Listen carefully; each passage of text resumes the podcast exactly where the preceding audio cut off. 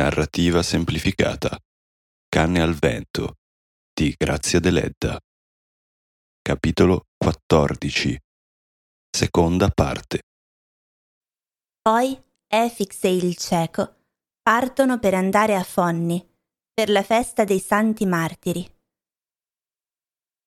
Camminano sempre a piccole tappe, fermandosi negli ovili dove il cieco riesce a farsi ascoltare dai pastori, raccontando gli episodi più commoventi del Vecchio Testamento ai più semplici, ai timorati di Dio, ai giovani ed ai libertini.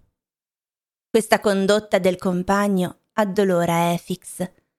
A volte se ne sente tanto nauseato che pensa di abbandonarlo. Ma ripensandoci, gli sembra che la sua penitenza sia più completa così. E dice a se stesso, è come accompagnare un malato, un lebroso. Dio terrà più in conto la mia opera di misericordia. Per strada raggiungono altri mendicanti che stanno andando alla festa. Tutti salutano il cieco come una vecchia conoscenza, ma guardano Efix con occhi diffidenti. Tu sei forte e potente ancora, gli dice un giovane zoppo.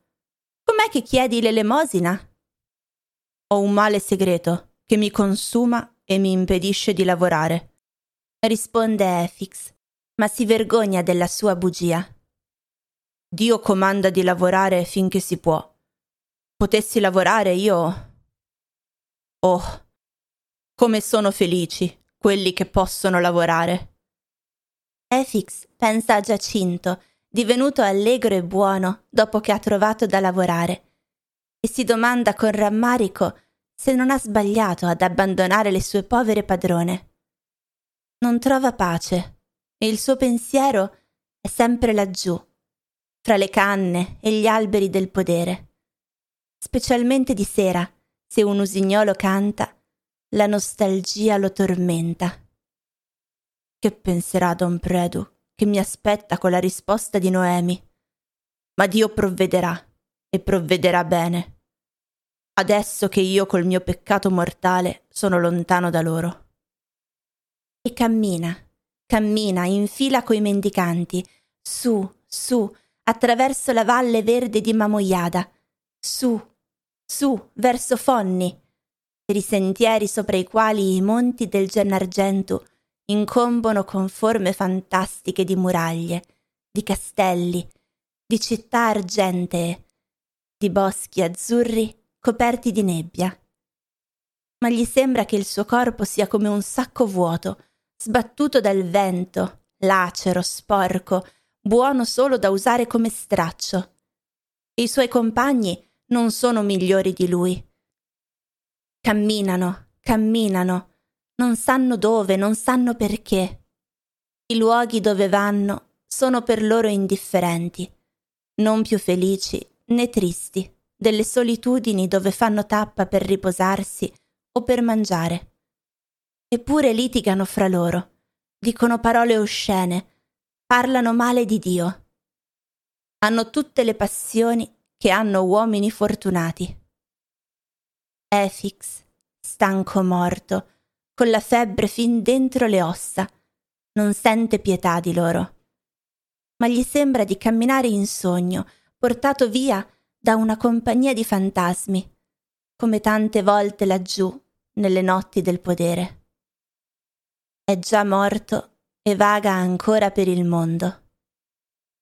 A Fonni, dove i mendicanti si fermano nel cortile intorno alla basilica, piena di gente di lontani paesi, egli comincia a provare un nuovo tormento. Ha paura di essere riconosciuto e tenta di nascondersi dietro il suo compagno. Accanto a loro ci sono altri due mendicanti, un vecchio cieco e un giovane che prima d'arrivare si era punto il petto, sfregandovi sopra un'erba velenosa, per formare un gonfiore che mostrava alla folla come un tumore maligno. Efix prova rabbia per quest'inganno e quando le monete cadono nel cappello del suo compagno, arrossisce, sembrandogli di ingannare le persone misericordiose. e le monete cadono e cadono. Egli non avrebbe mai immaginato che ci fossero così tante persone misericordiose al mondo.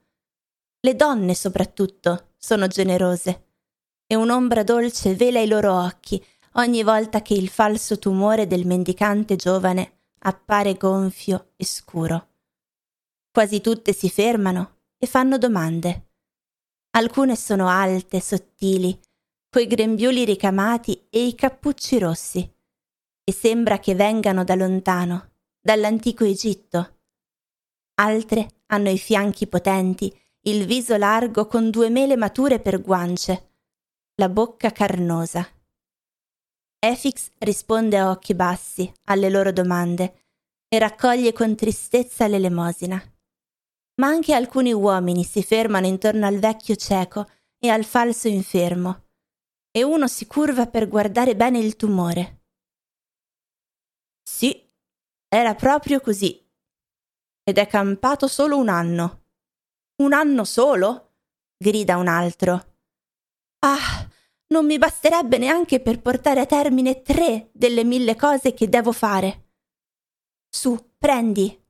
E getta all'infermo una moneta d'argento. Allora diventa una gara a chi più offre al condannato a morire presto. Le monete piovono sulla sua bisaccia, tanto che il compagno di Efix diventa blu dalla rabbia e la sua voce trema per l'invidia. A mezzogiorno rifiuta di mangiare. Poi tace e sembra meditare qualche cosa di maligno.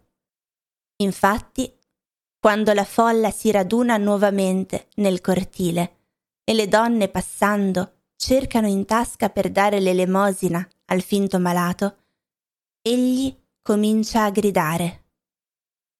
Ma guardatelo bene! È più sano di voi! Sia appunto con un ago avvelenato! Allora qualcuno si curva a guardare meglio il falso tumore e il mendicante, pallido, immobile, non reagisce, non parla. Ma il vecchio cieco, suo compagno, si alza d'un tratto, fa qualche passo verso Istene e gli batte i pugni sulla testa come due martelli. Inizialmente Istene abbassa la testa, fin quasi a mettersela fra le ginocchia. Poi si solleva, afferra le gambe del suo assalitore e lo scuote tutto. Non parlano, e il loro silenzio rende la scena più tragica. Dopo un momento, però, una folla di persone li ferma e gli strilli delle donne si uniscono alle risate degli uomini. Io però vorrei sapere come ha fatto a vederlo. Ma se non è cieco, fingono dal primo all'ultimo.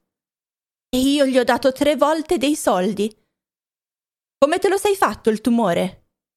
Dimmelo ti do altri soldi, che così me lo faccio anch'io per non andare al servizio militare.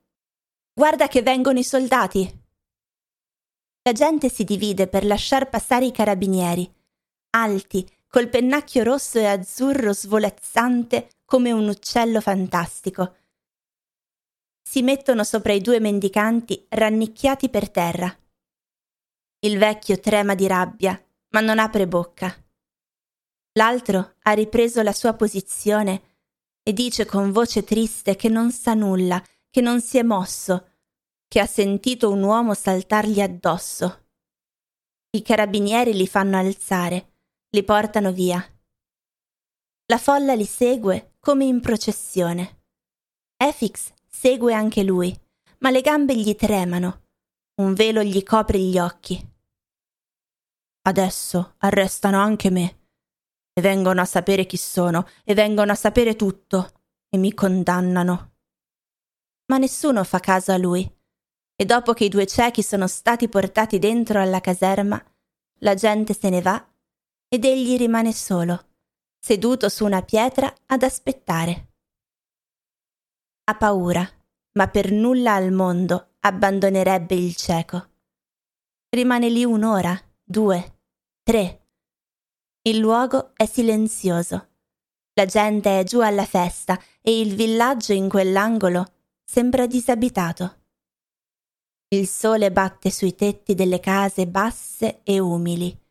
Il vento del pomeriggio porta un odore di erbe aromatiche e qualche grido, qualche suono lontano. Quella pace aumenta il turbamento di Efix. Per la prima volta gli appare chiaro l'errore della sua penitenza. No, non era questo che egli aveva sognato. E le sue povere padrone, che soffrono laggiù, sole, abbandonate.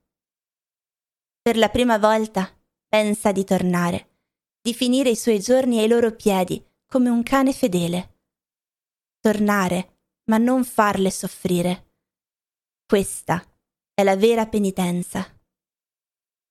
Ma non può abbandonare il compagno. Ed ecco che la porta della caserma si apre e i due ciechi escono tenendosi per mano come fratelli. Efix va loro incontro, prende per mano il suo compagno. Così, in fila, tornano al cortile della basilica e cercano il falso malato. La gente balla e suona. Il tramonto tinge di rosa il campanile, i tetti e gli alberi intorno.